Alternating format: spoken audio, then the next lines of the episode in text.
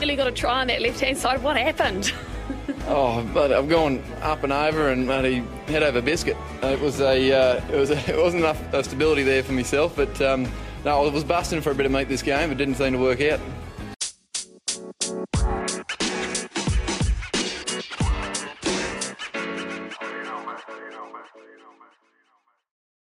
Hello, cheers, and welcome, welcome once again to the Scrum of the Earth podcast, the weekly show that brings you news, reviews, great interviews, and so much more, all about the world of rugby union. As always, I'm your host, David Lawrence, and tonight I'm beyond ecstatic to be welcoming a very special guest, a man whose words I've been reading and listening to for several years now. He's an international player for Ireland, a veteran coach, a pundit, analyst, and frankly, all around amazing human being. He, of course, is Mr. Bernard Jackman. Mr. Jack- Jackman, welcome to the Scrum of the Earth. How are you this evening? And am I all right to call you Bernard? I'm better after that introduction. Wow, uh, the best I've ever had. Uh, you can call me Bernard, although a lot of people call me Birch, um, which is a nickname I got in, in, in first year in, in, school. So Bernard Birch, whatever. Uh, Jackers. I like it. Uh, yeah, so whatever you want. well, Bernard, I've, I've asked you here today to talk about season two of the rebranded URC, among other things. But first, I would really love a chance to get to know you just a little bit better. Is that all right? Yeah, of course. So, obviously I did a, at least a little bit of research before having you on today. Um, if I tried to go back and go over your entire career, I mean, we'd be here all night long, frankly. Yeah. So, a couple of uh, the highlights, if Wikipedia can be believed, uh, you played for Connacht, totaling 70 appearances between 1997 and 2005, before getting 91 appearances for Leinster over the next five years. What I can't quite discern is you got your first call up to international duty somewhere between 98 and 2000 but it's really hard to to parse out from the sources I found. Can you tell us when you first got that that call up? Yeah, so '98, I, I, was only um, uh, second year professional rugby, and we went away to South Africa on a on an old fashioned tour. So three test matches, but five warm up games.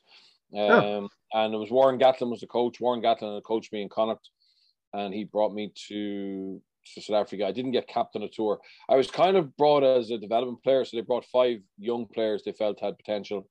Um, and I played for Ireland A that year. Then I went in 2000. I went to play in in England for a team called Sale Sharks. So when you went to England, you were kind of you ruled yourself out of international honors um, or reckoning. So that was I lost two years there.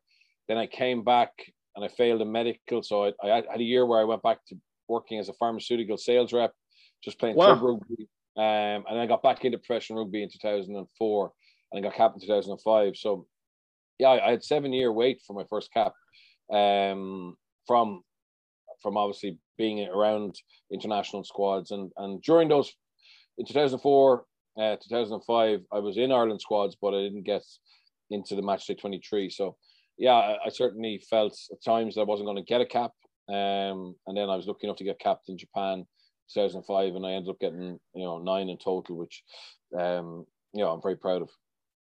So I've never had the chance to ask a test level player this question. I know my listeners must be dying to hear this. Can you tell us what that was like, that moment that you first got that call, that incredible moment you no doubt had been dreaming of for years and years? Then it came. What did it feel like to know that you were going to represent Ireland on the international stage? Oh, look, it was it was incredible, and I think it was even more impactful for me because as I said, it, it, you know, I had to wait for it. I had to wait for it uh, for seven years. Um, and there was times that I didn't believe it was going to happen again. You know, I just felt I was going to be one of those unlucky players who, who didn't get a cap. And for it to happen in Japan, I'd studied Japanese in university. Um, my dad and my, my, I just got married just before the tour. My wife was there. My father-in-law. Uh, my dad isn't a great sports person. He's, he works incredibly hard, so he, he never really saw me play very much. Um, but for him to to be there was was huge for me because he's he's my hero really, and um, I, I try and I, I, I, try and I suppose live up to the the work ethic he, he set. So yeah, very very powerful, very emotional day to be honest. And and and you know what? In some ways, it was a relief because uh, it was a, a relief for me because rather than excitement because effectively, as I said, I felt maybe I'd miss my chance. Um, and then mm. you get one, then you want to get some more, and, and you want to you want to win with Ireland. You know? Well, that was my next question. In fact, um, you know, once you got that first call, I've always wondered. Once it happens once, do you feel like okay, it, like especially if you went out and put in a good performance? Yeah. do you think okay fine i'm nailed on you know th- this is my new job or is it like oh no what if this never happens again no uh, for me it wasn't it was like okay now i have that kind of milestone out of the way um i was quite comfortable that i could compete at that level i was playing i was playing against these players for connacht or leinster with you know with some of them for leinster when i when i joined there and i felt comfortable you know i was playing against international hookers you know most weeks in the champions cup or in the Heineken cup or in the in the Magners League at the time. So I knew I could do it. Um, but obviously, that's I, I, was respectful for the competition I had. Um, so yeah, it wasn't the case of you know it was more right now. It's a time to uh, to get the head down and make sure that you're able to stay at this level you know, it, this is a very silly little side story, but my son started playing baseball for the first time this past year, and he got number two. And uh, because I watched so much rugby, he already knew that number two is the hooker, and so he put on his baseball jersey, and he goes, "Oh, I'm a hooker! I'm a hooker!" all the other kids were like, "What? What, what? are we now?" I love this brilliant. brilliant. So here's a, a, strange one for you. If you were going to sit down and compile a list of your top five moments throughout your rugby career, how many of those would be as a player and how many would be as a coach? Um, I would say, uh, give me six. I'd say three and three. You know, I, I had hmm. some great days as a as a as a player. I was lucky. You know, I won the four competitions that I played in. So I won the Challenge Cup uh, with Sharks. I won European Pine Cup with Leinster as part of the Grand Slam Six Nations win 2009, and I won the Magners League, which is now the URC. So they were the four competitions that, that I played in, um, and I got to win all those, and I got to play with my home province, which is Leinster, which I'm from Leinster. Um, and then as a coach, I think, you know, I, I was involved with my old school winning a schools cup, which is big for me because, um, you know, I loved schools rugby when I played in it. Um, we're a small school, and that was that was huge. And then in Grenoble, you know, um, beating teams like Toulouse at home or or winning away in Racing '92 with a team who had a budget of a quarter what they had. Hmm. Uh, you know, when we had to be really smart in terms of our game plan, we had to get everything right, and we did. And um, so yeah, I would say it's a mixture of, of, of playing. Playing playing is easy. I was just I just come from a training session there, and I was talking to the other coaches, and they were just saying, you know, as a player, you you just have to get yourself right. You know, you arrive at training, the session's laid out, you just got to apply yourself. And whereas a coach, obviously, you know, you're you're you're always thinking about the team, thinking about strategy, thinking about the people in the team, thinking about the coaches. Um, it never it, it's far more draining, I think, in terms of energy. Hmm. But yes, highly rewarding when when it goes well. So, was there a coach when you were just a, you know a young player starting out, who you feel like you know that person's coaching made the difference for you bet- between being an international test player versus a lifelong club player? Yeah, look, absolutely. I think um, so. Like I, when I left school, I wasn't a Leinster schoolboy, uh, you know, which is obviously the pathway here. Um, I just my motivation was to try and play club rugby at, at a high level. Um, and I got I left my first club out of school was a club called Lansdowne, the old Lansdowne Road. That's where they play. Um, very historic club actually having our 150th anniversary this year. Um, I did that for two years. I stayed there for two years, and then I got poached by a smaller club, a club called Clontarf, who are actually now the champions this year. They, when I joined them, they were Division Two, and I had a Kiwi, a New Zealander called Brent Pope, who's very well known in Ireland as a TV. Well, he, he's he's retired from it now, but he was a TV pundit for about 20 years. And to be honest, um, he made me the player that I became. Um, he spent some time with me after training working on my ball carrying. He worked me really hard. He he, he believed in me. Um, he made me captain, and you know I think for, if I hadn't come across him, you know I, I would have stayed playing and, and, had a decent career as a club player, but I would never have have got to live my dream, which is be a professional player for you know the guts of fourteen years. And um, so yeah, I think everybody, if you go through most players' stories, there will be somebody in their life who's, you know, helped them kind of cross that gap. Are there lessons that he taught you that you apply as a coach nowadays? Yeah, absolutely. He, he was very much um, about, you know, uh, teamwork, team first, um, representing the jersey, you know, uh, being honest, Um, you know, having respect for your opponents. Yeah, just simple values, but just really consistent in terms of how he he he led through those. So I'm going to switch gears a little bit. So we're in year two now of the rebranded URC. I'm really enjoying it quite a bit, actually. So you know, just overall, what are your overall impress- impressions of the competition in its new form? Ah, uh, look, it's it's a, such a good competition now, and um, South Africans have added so much to it. I mean, this time last year, they'd lost seven of the first eight games, and yep. you know, pundits like me were trying to get the public to to have faith, to believe that it would turn. Um, obviously, they went and had an All South African final. Um, they have, you know, they've won it. You know, Stormers won it, and this year they've started with seven out of eight wins. You know, um, which is incredible. So, um, I think it's great. Uh, I think it's phenomenal. I'm going to be watching the Sharks against against Leinster on Saturday in the RDS. Um, the Sharks are training at a school just around the corner for me. I'll go watch them train on Wednesday and chat to wow. their coaches. And I, yeah, I, I, think it's um, I think it's been brilliant. So three of the four playoff spots, or th- I should say, three playoff spots last year were from the four new teams from South Africa. Yeah. And then, as you know, well, by the end, Leinster found themselves on the outside looking in. Is that good for the competition? You know, it sounds like you have a real positive attitude about these new teams. No, look, the, the, the, the competition had gone stale, uh, David. Um, it was nearly a formality that Leinster would win it, um, and that's mm. not good. I mean, you know, you guys in America, um, you've got a much better system where there's salary caps. Everybody has a similar budget. Um, there's a draft system, so the week gets stronger.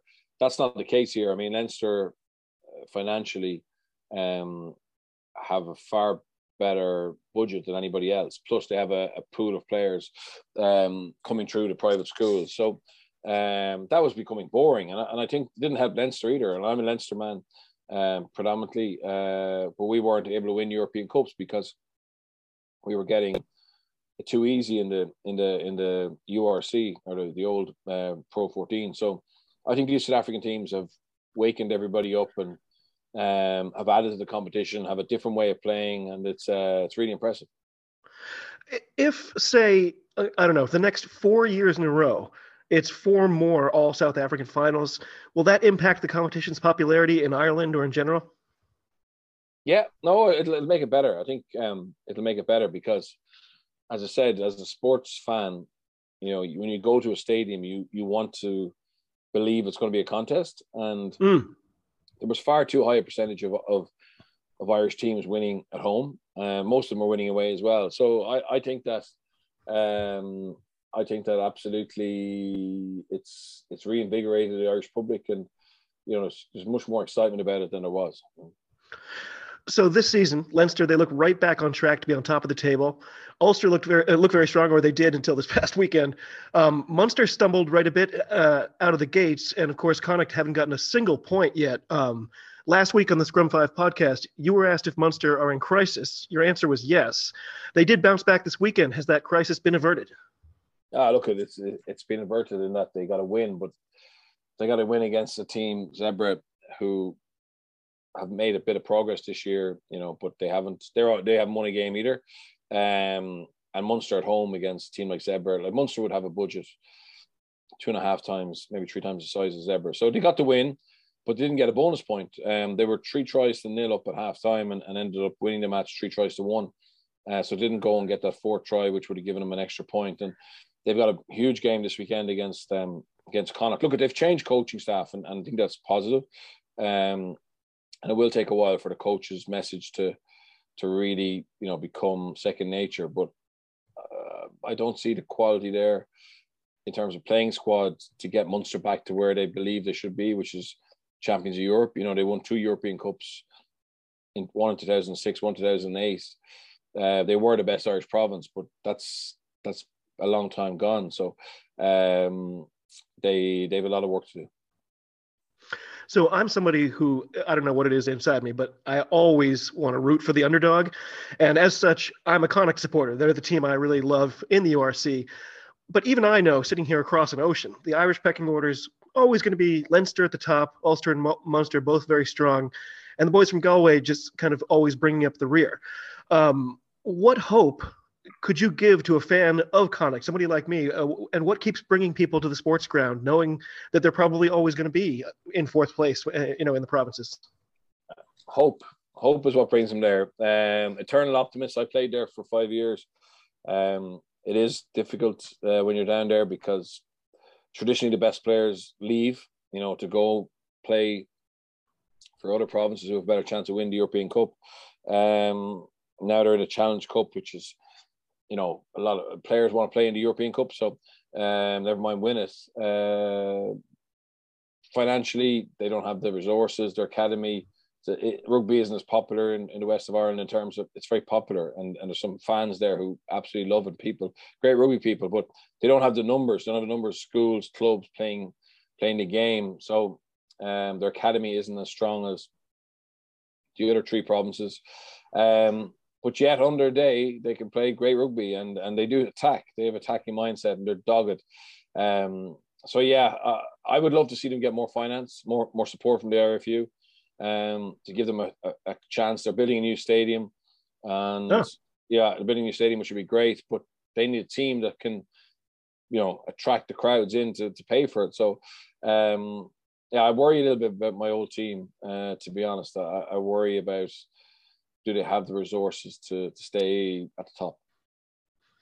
It's so nice to watch them play there. It's a gorgeous place to to watch. I imagine it's a difficult place to play, but the the swirling yeah. winds and you know the view over the bay. It's just a gorgeous place to watch. Yeah, the next stop, next stop is the Atlantic, um, and uh, the winds come in off the Atlantic coast. Um, next stop's New York, really. So uh, difficult place to difficult place to throw the, the ball at the line out, which I know all about. Or goal kick, um, which yeah, it's a it's a it's a unique environment, and the fans like they might only be five or six thousand there for a game, but wow, they they let you know that they want Connacht to win, and um, no, they're they're a great addition to Irish rugby. How how badly are they going to miss Bundee Aki for the next uh, probably seven more weeks now? I guess. Yeah, so Bundee obviously got um got suspended for a clean out, eight week suspension, but he'll he'll do a weak tackle technique and get it reduced to seven. They really miss him, to be honest. Um, and they really miss their captain, Jack Carty. Um, mm-hmm. He's been out at the moment, but he may be back this week. So, uh, yeah, I, I, think that was the last thing they needed was their their inspirational leader and talisman. Um, you know, Bundee Aki being out for seven weeks. So I want to be respectful of your time here, but I do want to ask you about Ireland. Ireland obviously have been on an absolute tear recently, setting records, particularly against New Zealand. They're currently ranked number one in the world for the men's side, at least. Do you think those rankings are an accurate reflection of reality? You know, how are you feeling about Ireland heading into the next Six Nations, for instance? Look, I'm really happy with the way Ireland are playing. I think um, they're playing a brand of rugby that's really attractive. Um, beating the All Blacks psychologically for us is huge. You know, to beat them over mm. there, we we beat the All Blacks in Chicago, we beat them in Dublin, but we never beaten them away from home. And um, you know, I, I, think when you think back to England in 2003, before they won the World Cup, Clive Woodward, who's their coach, put a huge focus on beating the the, the big three South African, uh, sorry, the big three Southern Hemisphere teams away from home in the lead up to it, and they did, and and and he felt that was going to be huge for them. So it's a monkey off our back um, to beat the All Blacks away. The world rankings, the number one in the world. I mean, I think that it's never been as competitive. I think the top six teams, South Africa, New Zealand, Australia, France, England, Ireland, um, you know, could beat anybody on any given day, uh, and that's mm. that's been that's been shown in the Rugby Championship. Um, so yeah, I think the rankings, you know, we were number one in the world a year out from the Japan World Cup, and we we failed miserably. So I think we know we need to stay on top of it and keep evolving our game and keep finding new talent um, and uh, be ready for what's going to be an incredibly competitive World Cup. Do players care about those rankings, or is it just kind of more noise in the background? Players don't care unless your coaches get coaches often have bonuses that they get an extra few quid. Oh money if you if you get to number one in the world. Uh, but players no, they know it's it's um it's very fickle and it's not going to be relevant for your next game. So, if you would, could you give us a player to watch out for over the next year or so? Maybe somebody who didn't even make the trip to New Zealand this past summer, but that you see making the leap to that next level. Somebody we might see at the international level going forward. Yeah, um, I, I love a, a loosehead prop uh, called Jack Boyle, um, who's in the Leinster system. Um, obviously, he's got to get ahead of Andrew Porter, Cian Healy, Ed Byrne. Um, but if he does, oh, that should that should be easy, right? Yeah, no, no. Well, look at it. Hopefully, they'll they'll miss some games because of of the international rugby. But he's incredibly explosive ball carrier, and um, while he's young, he's only twenty, going twenty one. I, I expect him to have a huge future. So I've been dying to ask this. So uh, one of the players that was the, one of the first who sort of just jumped off the screen to me that I was like, "Ooh, this guy! I love watching this guy." Was John Cooney. Um, but it's been years now since he's gotten a sniff at that international squad. I, am developing a theory that maybe he accidentally ran over Andy Farrell's dog after a training session or something. Why can't John Cooney get back into the mix? Yeah, it's really interesting. I mean, what he does for Ulster is is phenomenal. There's a feeling that maybe he needs to be the alpha male in the in the team, uh, and uh, the way the way the relationship works with Ulster's ten is he's kind of the controller, the, the, as the French would say, the petit general. Um, but in Ireland, it's obviously Johnny Sexton who's the you know the the main man, and and um, obviously his goal kicking is massive for him for Ulster as well. But he he wouldn't get a chance to do that with Ireland. So, um, and interestingly, actually, he may qualify for Scotland for this World Cup. I know. changing the laws. And if you haven't played international rugby for three years, you can go to another country that you're qualified for. And his dad is Scottish. So there's certainly rumours in the Irish press that he's somebody that Scotland will call upon if Ireland don't use him. And um, yeah, he, he definitely good enough to go to a World Cup for sure. So as I said at the top, I'm just super happy to have you here today. I really appreciate you taking some time out of your day. Um, I have a quick few questions for our sort of lightning round to close things out, if that's all right. Yeah. yeah. So these are all just quick ones. Who wins the URC this year? Leinster. I have a feeling. Uh, who's going to win the Heineken Cup this year?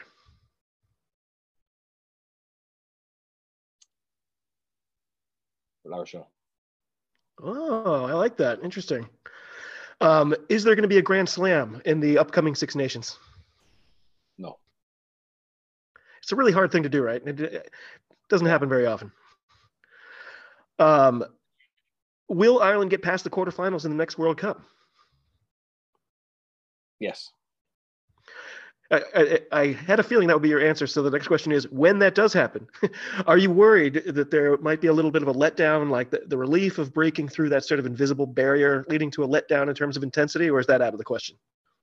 No, I don't think so. I think um, I think this is going to be a very, uh, very experienced, focused Irish team. Um, and if they manage to get past the quarterfinal, they'll they'll see themselves being 160 minutes away from potential greatness, and and, and will you know do, not get sidetracked by um by the hype or or or the fact that they've done their job. But you know, this will be the end. This will be an end, the end for a lot of great Irish players. Is this one of the greatest years you've ever seen for Irish rugby? Yeah, I think it is. Obviously, we, um, well, yeah, New Zealand is like New Zealand for us was was absolutely massive, and I know people say they were in a bit of turmoil.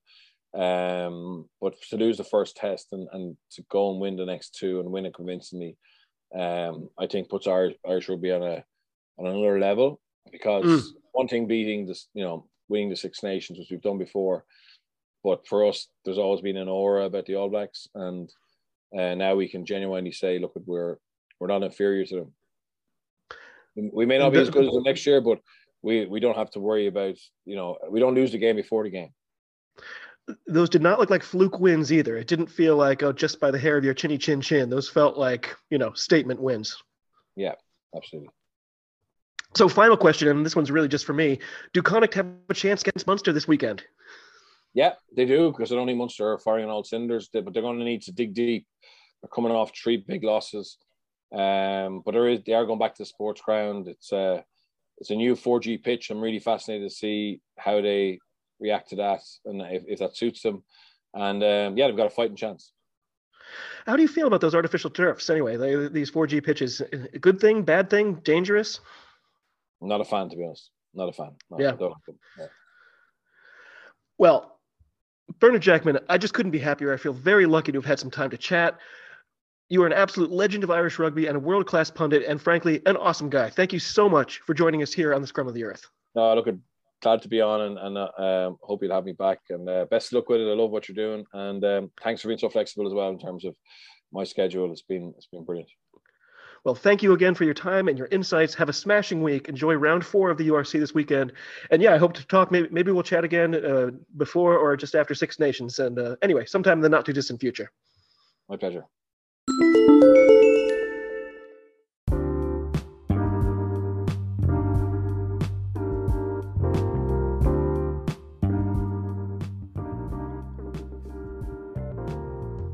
Well, my friends, that does it for another great bonus episode. I hope you enjoyed it as much as I did.